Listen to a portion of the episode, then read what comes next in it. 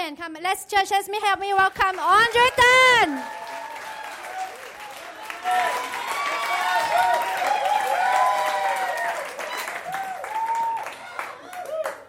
Check, check. I'm live. Thank you. I look handsome. Thank you. I spent 30 minutes on my hair today because I knew there would be photographs. Oh, you know, we we are, and I just want to tell Joy that you know, thanks thanks so much. You know, I I'm every time you know I think about the the belief and the trust that you know the church has. You know, especially in my life and in the lives of young people, it just blows me away. You know, we we we have such a such an amazing church. It's such a privilege. You know, how many of you know that we are an apostolic church? Joy, we are an apostolic church. Fruit for thought, huh? We will have a space in the altar for you to smash your androids and repent. Okay, so before I, I speak today, I have some important things to read. Uh, how many of you live in the day and age, or lived? Well, how many of you at some point in your church life went to a church that had paper bulletins? Paper bulletins, paper bulletins, remember paper bulletins? So usually the paper bulletins has some announcements, some uh, messages, uh, a note from the pastor. Today, before I start, I want to read some church bulletin bloopers. Can we do that? Church bulletin bloopers. Okay. These are very smart, lah, you know. So if you don't laugh, we know, lah, huh? Okay. So, let's read some bloopers, huh? At the evening service tonight, the sermon topic will be What is Hell? Come early and listen to our bell choir practice. not bad, not bad. Don't let worry kill you off. Let the church help.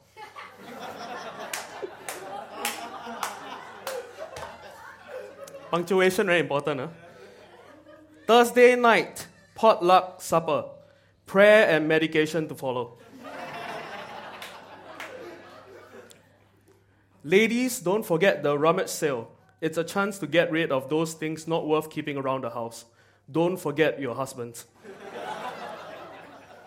okay, I got three more. You're with me, huh? National Prayer and Fasting Conference. The cost for attending the conference includes meals.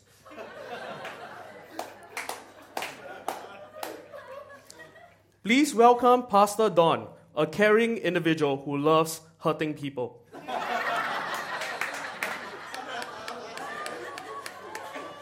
Okay, last and final one. Ready? Low self esteem support group will meet Thursday at 7 p.m. Please use the back door.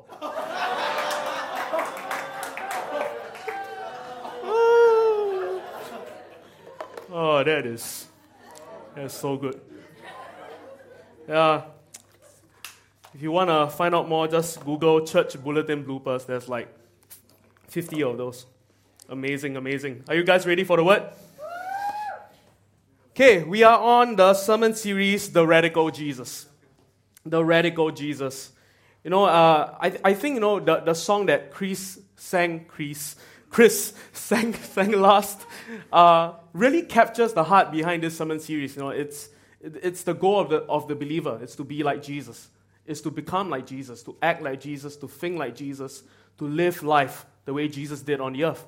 That's the goal of the believer. That's the race we are running. That's that's the aim. That's the, the high call. That's what we, we are about. We're about becoming like Jesus.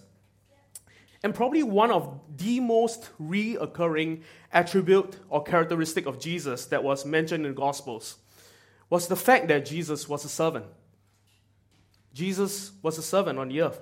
And he's often referred to as the servant king. We just sang about that, you know, just now, the last song. He is the servant king. And I think over time, you know, when you when you sing a bunch of songs that have has the word servant king, you pray certain prayers, those words uh, it, it loses its meaning over time. And you you sometimes you just forget how mismatched and how ironic those two words put together actually actually is. Servant, someone whose life, uh, whose life, whose very existence revolves around the needs of other people. And a king, a person who has every need, every one, every desire catered to him. Jesus was a servant king. It's, it's ironic, it, it, it doesn't make sense. You see, when the Jews, before no, the time of uh, Jesus, when they read the messianic proph- prophecies in the Bible, when they were, were praying into the coming of the Messiah, Jesus, their expectation of what a Messiah was was completely different from Jesus and the way he represented himself on the earth. The Jews expected a Messiah who would come literally on a horse and reign and rule and kill the Roman Empire, take over the nations, and liberate the Jews. That was the expectation of Messiah.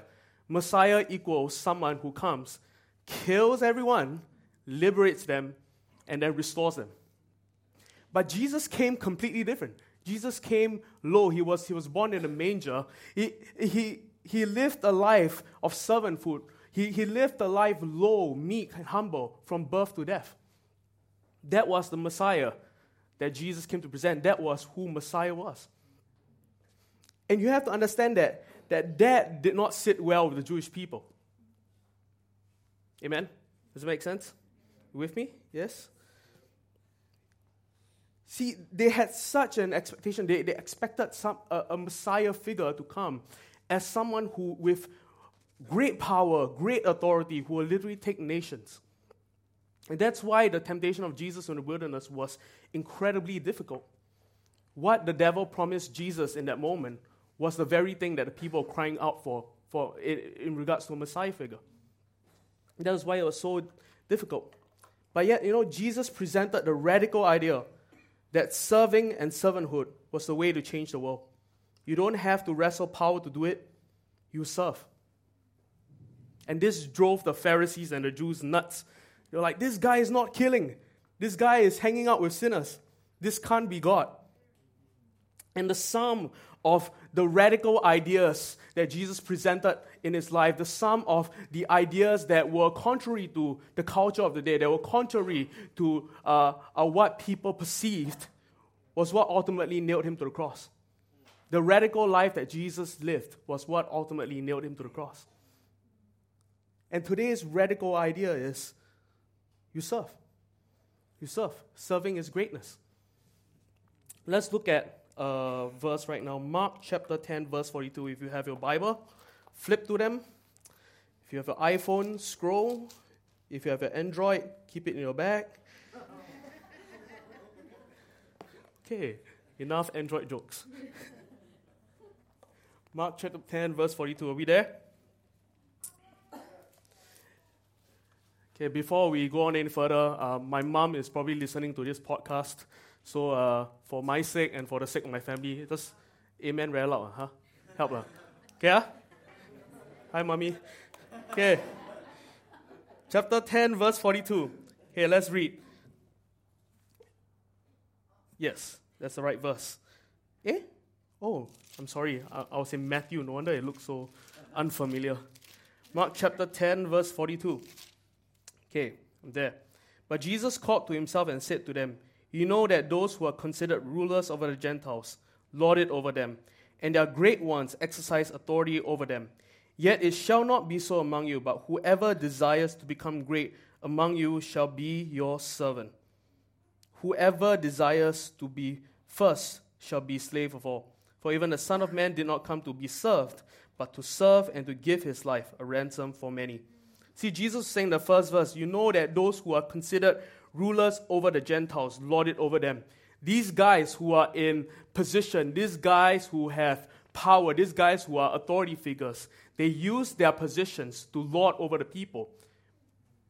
But Jesus presenting something else. He was saying to them, if you desire to be great, and, and I think by extension, when you become great, when you have position, when you have power, when you are in authority, serve.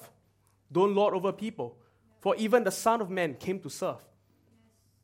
That was what Jesus presented to the people. And, and to some degree, the world teaches us a completely different paradigm. The world teaches us that serving is level one. You serve, you do the grunt work, you become level two, you serve less, level three, level four, level five, and one day you hit ultimate level and you no longer have to serve. You are a king, you are in position. You no longer have to serve the people around you. Everyone and their lives revolve around your existence. You're the center of it all. I'm exaggerating, but you know what I mean. That, that, that's what we are, we are taught. We are taught bite the bullet when you're young, bite the bullet when you're in a low position, and then one day you don't have to serve anymore. People serve you. But Jesus presented a completely different idea. When you're in position, when you are great, serve. Amen? You know, when I was a kid, we all wanted to be cell leaders. We all wanted to be the cell leader. I had a cell leader growing up. no, and, and you know, we, we as young people were so zealous to honor our cell leader that seriously, if there was a puddle and our cell leader say, I don't want to get my feet wet, we would jump on the puddle. That's how zealous we were. And I mean, that's exaggerating, but, but you know, so, some things like when, when my cell leader went to the food court, she didn't need to stand up to buy her own food. We were like, we'll buy your food tell us what to do. When she carried her bag, even though her bag was like this small, we are like, I'm going to carry your bag. let me carry your bag. Let me carry your bag. Let me carry your bag. Because, and, and this was, this really came out from this place of like, okay, we are zealous to serve, but also we were like, okay, you know what? We bite the bullet now. We carry a girl's bag. We buy her food. And then one day, man, one day, people are going to do it for us. And so that was the motivation. I was like, why we did it, you know? It's true. How many of you have similar experiences? Yes? Only me? Okay. Only me? Ah? Can, can. Like that, lor? No, and, and it's true, right? Not just in the church world, but in, in, in the corporate world, it's, it's the same thing. You know, bite the bullet one day, you know, one day. I, I think most of us don't really have a problem with servanthood, serving. You know, we hear this words thrown around so often that, you know, we, we don't have a problem. Like, if I say, like, how many of you have a problem with servanthood? Nobody will probably raise their hands, right? Yes. Yes. You know, many of us volunteer in church now or at some point in our lives.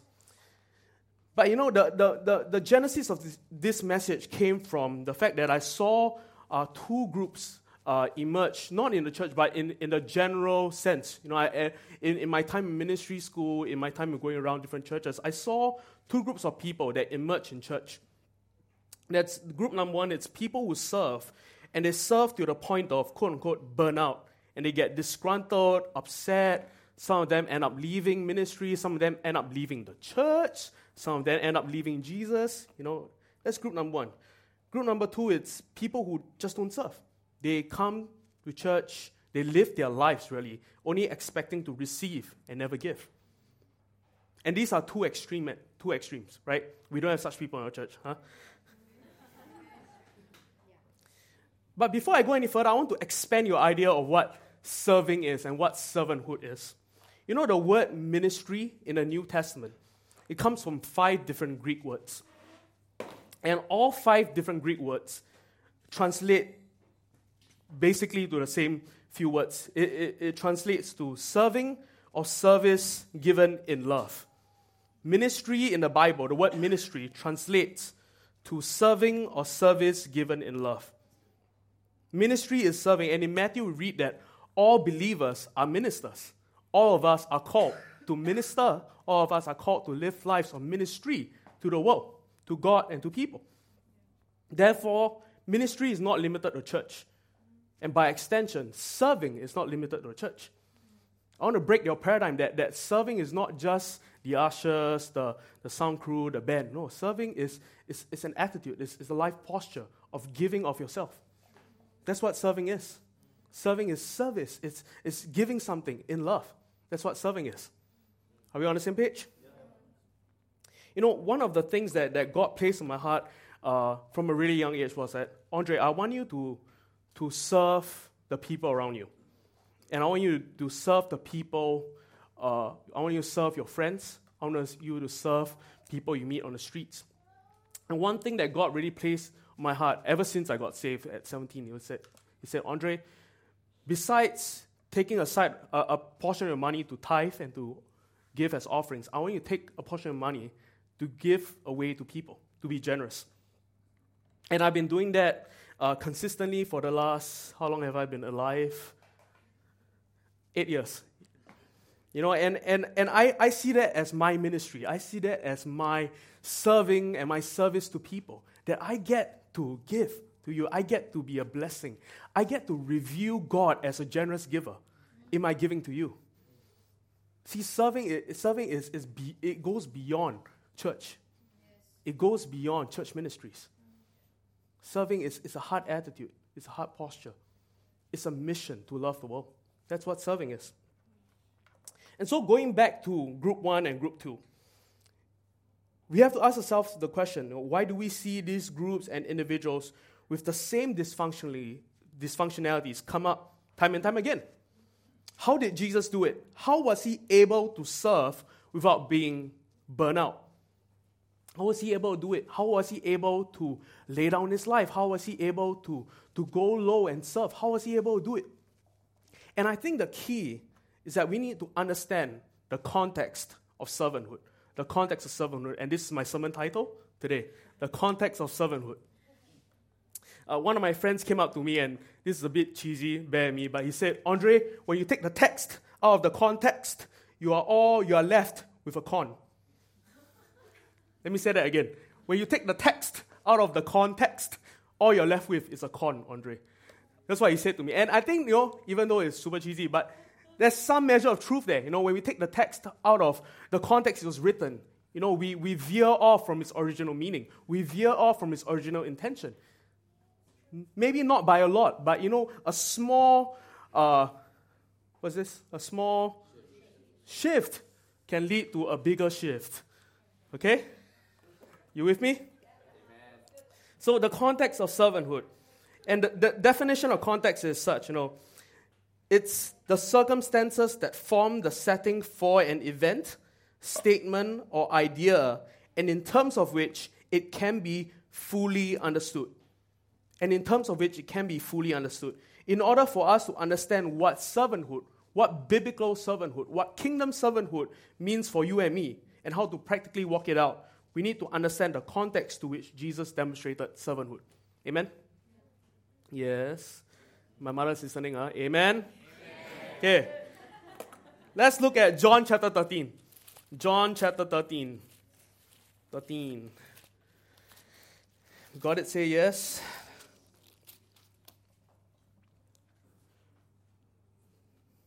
John chapter 13. Beautiful. Let's read from verse 1. Now, before the feast of Passover, when Jesus knew that his hour had come, that he should depart from this world to the Father, having loved his own who were in the world, he loved them to the end. And supper being ended, the devil having already put into the heart of Judas Iscariot, Simon's son, to betray him. Verse 3, pay attention to this. Jesus, knowing that the Father had given all things into his hands, and that he had come from God and was going to God, rose from supper and laid aside his garments, took a towel, girded himself. After that, he poured water into a basin and began to wash the disciples' feet and to wipe them with the towel with which he was girded. We are all familiar with this story of Jesus washing the feet of the disciple. You know, you can't preach a sermon on servanthood and serving without referring to this text. Amen. But we have to read you know, the, the act of Jesus. We have to look at this act of Jesus lowering himself down, washing the feet of the disciples in its context. See, it, it's verse 3. It says, Jesus, knowing that the Father had given all things into his hands, and that he had come from God and was going to God. From that point, he washed the disciples' feet.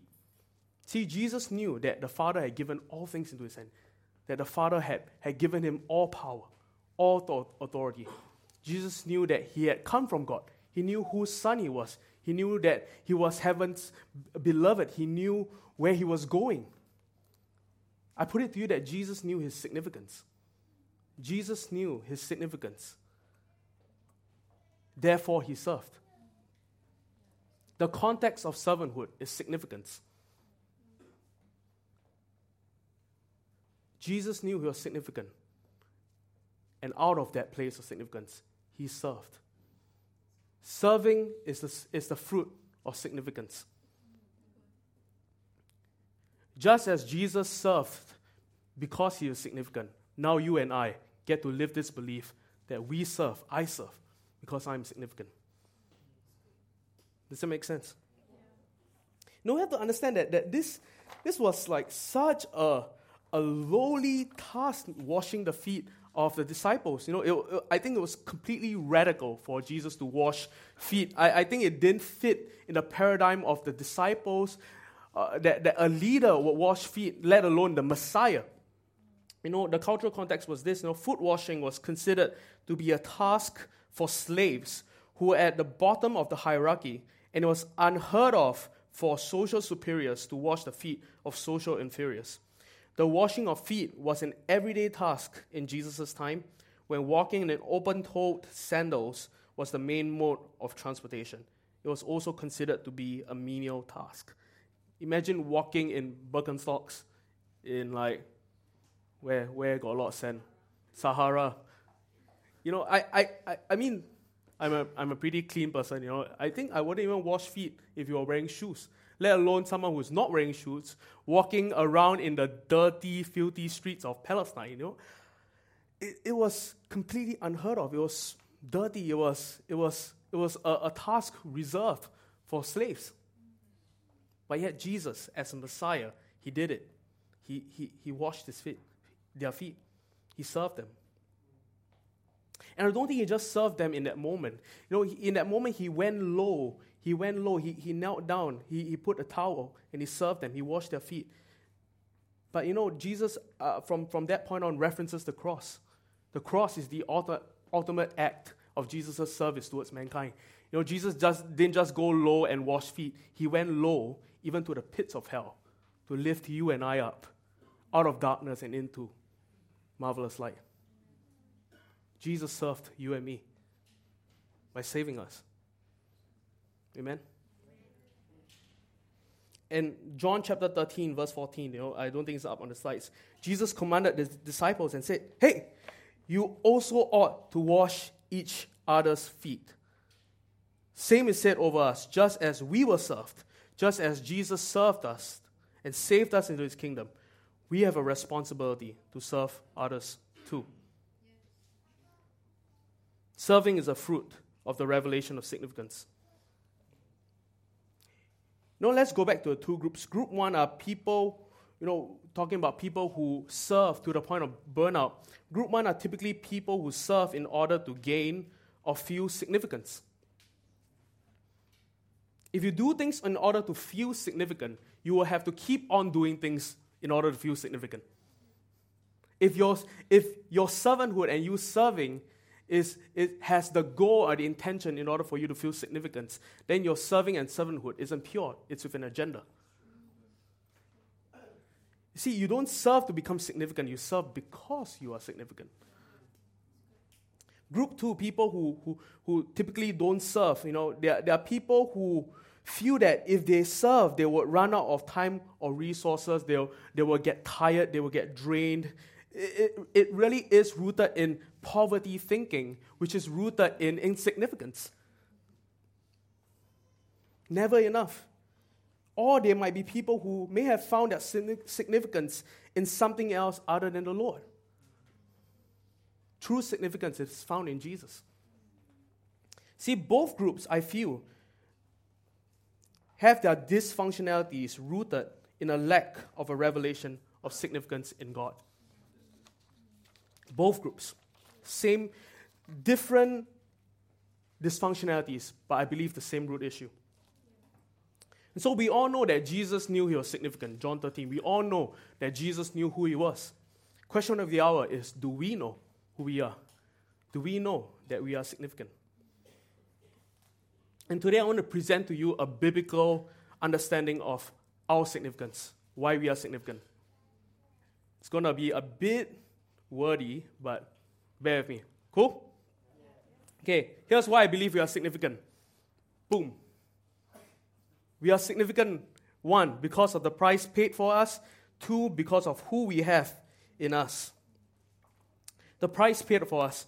Uh, where's Sarah? Sarah, how much is this guitar? 400 right? $400. Okay.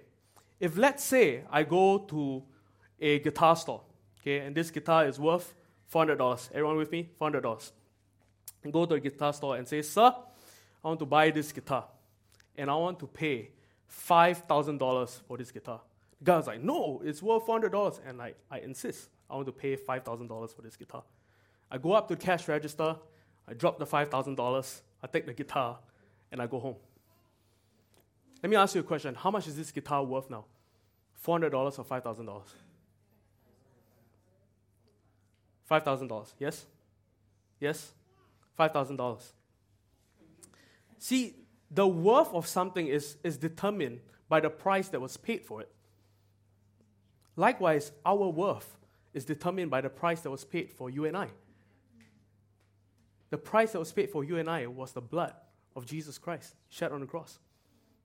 You are significant because of that price that was paid for you. Amen? Amen.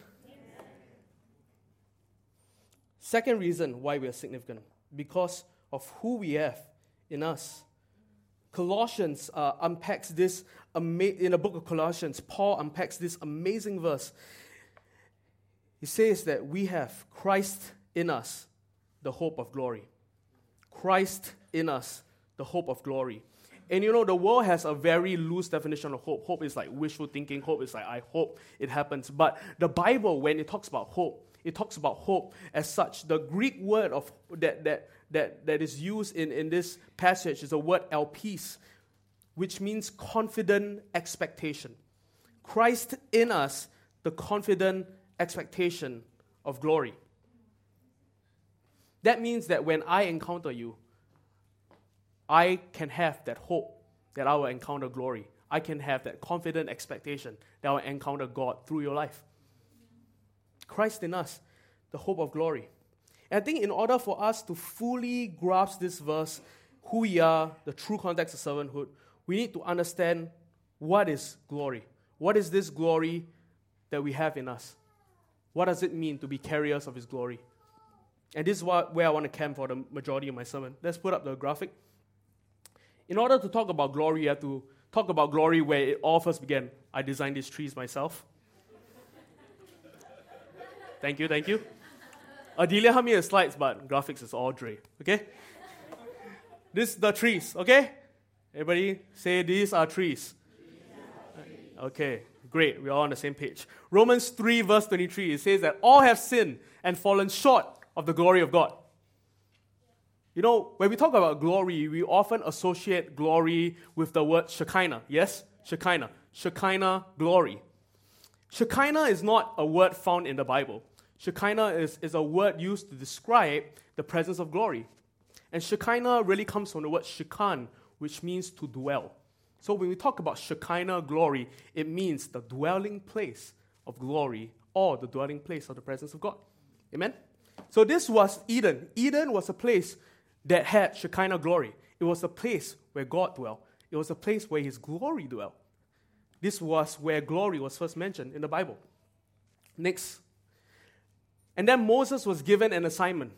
Moses was given an assignment. God gave an assignment like, I want you, Moses, to build a house to house my presence, to house my glory. He gave him specific instructions right? We're all, we're, all, we're all together. Gave him specific instructions, and Moses built this, this lavish tabernacle for God. And then it says in, in that verse, Exodus 40, verse 34, that after Moses sanctified the, the, the tabernacle, after he prayed, the glory of God came upon the temple.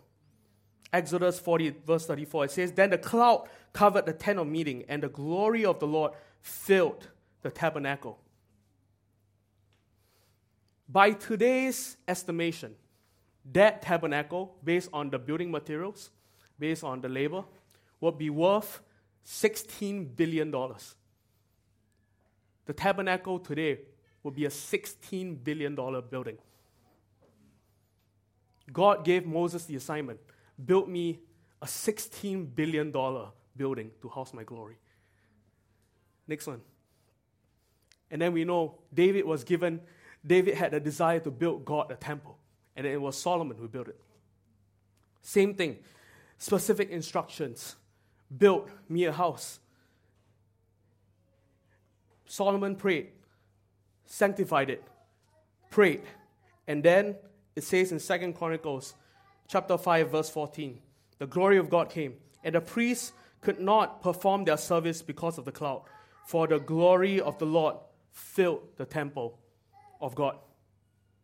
That building today would be worth $60 billion. God gave Moses a charge, build me a $16 billion building. And then he gave David and Solomon a charge, and they built a $60 billion building to house the glory for the purpose of Shekinah, for the purpose of building God a dwelling place. And then we go on the next slide. That's Jesus. Everybody say, That's Jesus. you can only do so much with shapes, ladies and gentlemen. I spent like 30 minutes, no, I mean about an hour building this thing. Okay? It's all shapes. Jesus, okay? Says in John chapter 1 verse 14, the word became flesh and made his dwelling among us. That word dwelling, interestingly, is the word tabernacle. The word became flesh and tabernacled among us. We have seen his glory, the glory of the one and only Son, who came from the Father, full of grace and truth.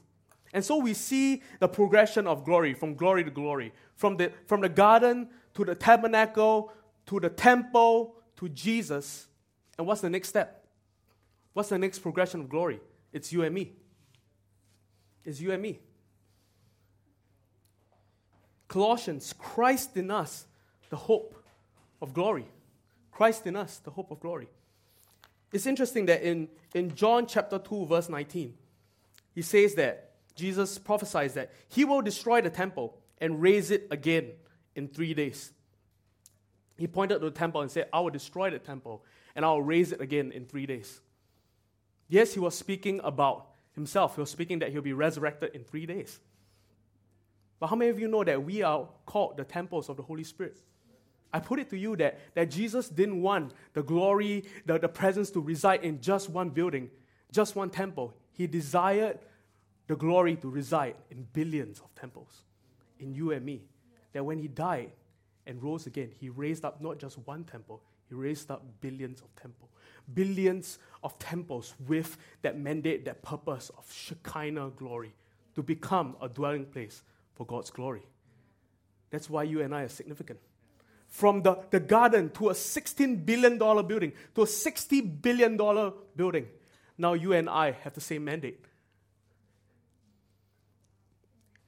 It was not God's desire for the glory to be housed in a building with precious gems, with gold, with marble. His great desire was for the glory to be housed in skin and bones. You are worth more than a $16 billion building. You are worth more than a $60 billion building. You are significant. You are significant. You are significant. From the beginning of time, the ultimate price was paid for the ultimate temple. The ultimate price was paid for the ultimate temple. We are the ultimate temple. Isn't that amazing? Isn't that amazing that God places such value and significance on our lives, on who we are? So the question is how does this, us knowing our significance, relate to serving? How does all this equate to us giving of ourselves? You know, in the Old Testament, the word that was most oftenly used for glory was the word is the word kabod. How many of you know the word kabod? Kabod means weighty presence, yes? But it's interesting, there was a transition in the New Testament that the word glory uh, in the New Testament, that, that the, the word that was most often used for glory is the word doxa. And the word doxa means light. It means light. And it brings to mind the verse, You are the light of the world, a city on a hill. Amen? But for me, it brings to mind the prophecy of Isaiah, Isaiah 60. Isaiah 60 it says, Arise and shine, for your light has come, and the glory of the Lord is risen upon you. For behold, the darkness shall cover the earth, and deep darkness the people. But the Lord will arise over you, and his glory will be seen upon you. The Gentiles shall come to your light, and the kings to the brightness of your rising. Kings to the brightness of your rising. Follow me here. When, when God, when Moses asked God to show him his glory, God showed him his goodness. I believe more accurately, his nature. You know, I, I, one of my most profound encounters with God was when God revealed to me that, Andre, I have so many attributes. I'm so multifaceted. I have so much that's in me that I need all of humanity to display each and every single one of them. That I've placed something unique in every single person so that they may represent me uniquely. And then he gave me a mission and said, Andre, I want you to spend the rest of your life finding me in people calling them out. And if they're not living from that place of destiny, help them. And that, that's really my, my life's mission. It says, Arise and shine, for your light has come. It doesn't say the Lord's light, it says your light. It's a personal light. It's a light that's unique and personal to you. It's your light. Amen? There's something unique, there's something special that God has placed inside each and every single one of you. And because it's unique, it's significant.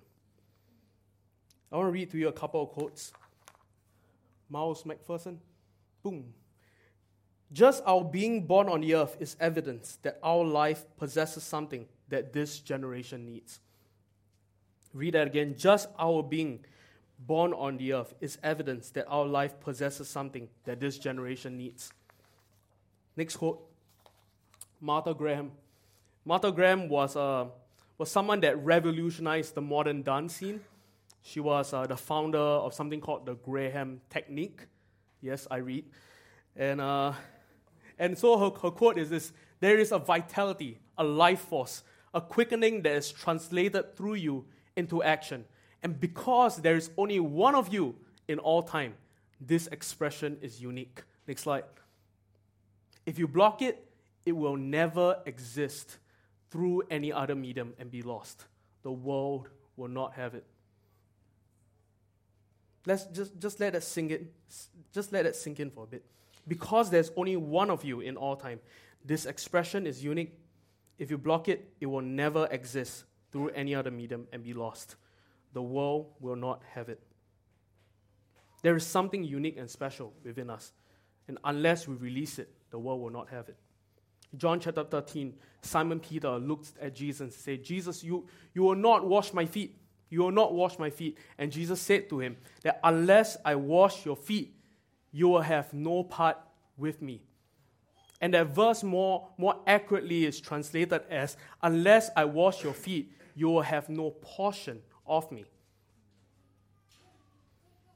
Unless we serve, people will not receive a portion of us unless we wash their feet, they will not receive a portion of us. Could it be that by serving, I reveal who God is in me? Could it be? Could it be that that, that is the key?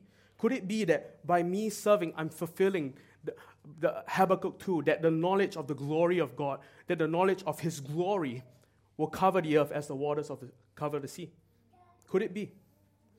What if serving is so much more significant than than menial labor and a display of talents? What if service is what releases and reveals God? Because we look so much like Jesus when we serve, because He is the servant of all. What if serving looks like that? What if serving looks like that? And it says in Isaiah 60 again, Kings shall come to the brightness of your rising. Kings shall come to the brightness of your rising. There was a man in the Bible who, who actually had had that experience that kings came to the brightness of his rising. And the man was Solomon. Solomon. You know, king is someone who, who lives in such comfort. Like, like I said earlier, everyone exists to serve the king's needs. But yet the king, seeing the light, has to go, has to go and learn. And, and one of those royal figures was the Queen of Sheba. She came all the way down to Solomon's kingdom, looked and marveled at the magnificence of Solomon's kingdom. And this is what she said to Solomon. She said, God has given you favor, Solomon, because of his love for Israel. God has given you much, Solomon, because of his love for Israel. I think the same can be said of us that God has given us much. God has favored us much. God has placed such significance on us because of his love for the people around us. The New Testament equivalent will be freely you receive, now freely give. Queen of Sheba was essentially saying this that favor that ends with a single person has missed its intended target. Favor that ends with a single person, significance that ends with a single, single person, has missed its intended target. The glory and significance that you have is for the sake of others. And to tie it back to today's belief, because you are significant, you serve. Because you are significant, you serve. Can we stand?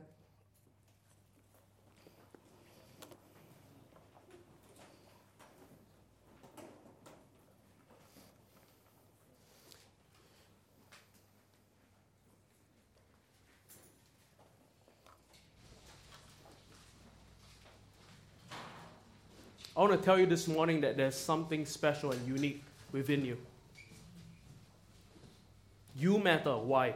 Because there is a glory within you. You matter. Why? Because there's a special, unique God attribute that only you can represent, that only you can release. You have that in you. You have that. So we all know glory is within us. How do we get it out? I believe we get it out by serving. I believe that when we serve others, we reveal Him. Just to tie it back to the first story I shared about, about taking money aside to be generous with people.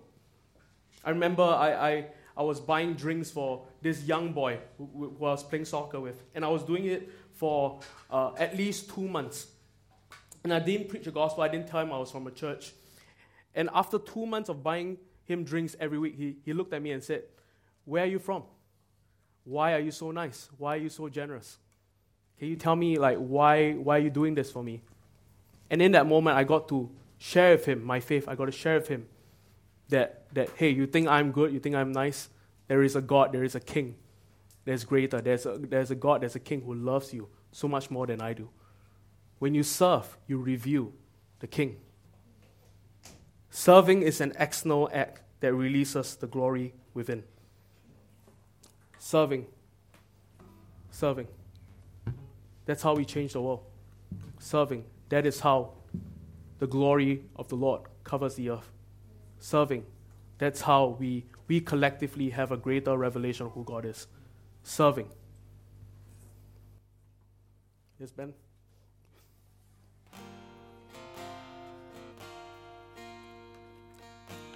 So I, I want to pray for us this morning. You know, I, I and I, I spend uh, a good part of my sermon talking about significance, presenting a biblical idea, a biblical view of significance. You see, but but what I've come to discover is that you you do not get taught to be significant. You experience significance. I cannot teach you into significance. You have to experience it. And so this morning, you know, I want to pray for people to encounter the Father's love and the Father's affirmation and affection. That you will truly know that you are significant without a doubt. That you will truly know who you are as sons and daughters of God. That out from that place of knowing who you are, out of that place of, of, of knowing your identity, you no longer serve in order to feel significant. You no longer do things in order to feel special. You know that you are unique. You know that you're special to God who loves you so. And out from that place, flows pure servanthood that releases glory on the earth. And so we'll sing a song and then we'll pray.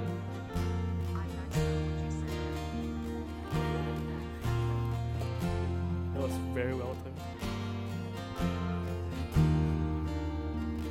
Oh.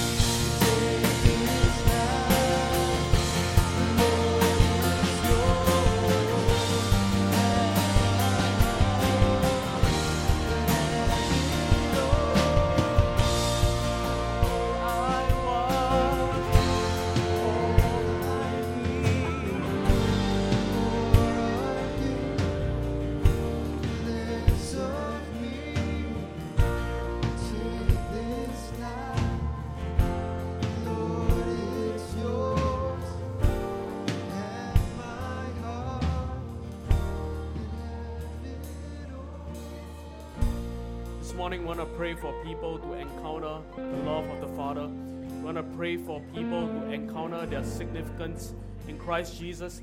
And, and some of you might be like the two groups of people that I described. You might have been serving for a number of years, you might have been serving for a period of time, and you feel drained, you feel burnout, and you, you struggle sometimes with the idea that I need to serve in order to feel important, I need to serve in order to feel valued. Can I tell you that the Father wants to encounter you with His significance, with His love for you?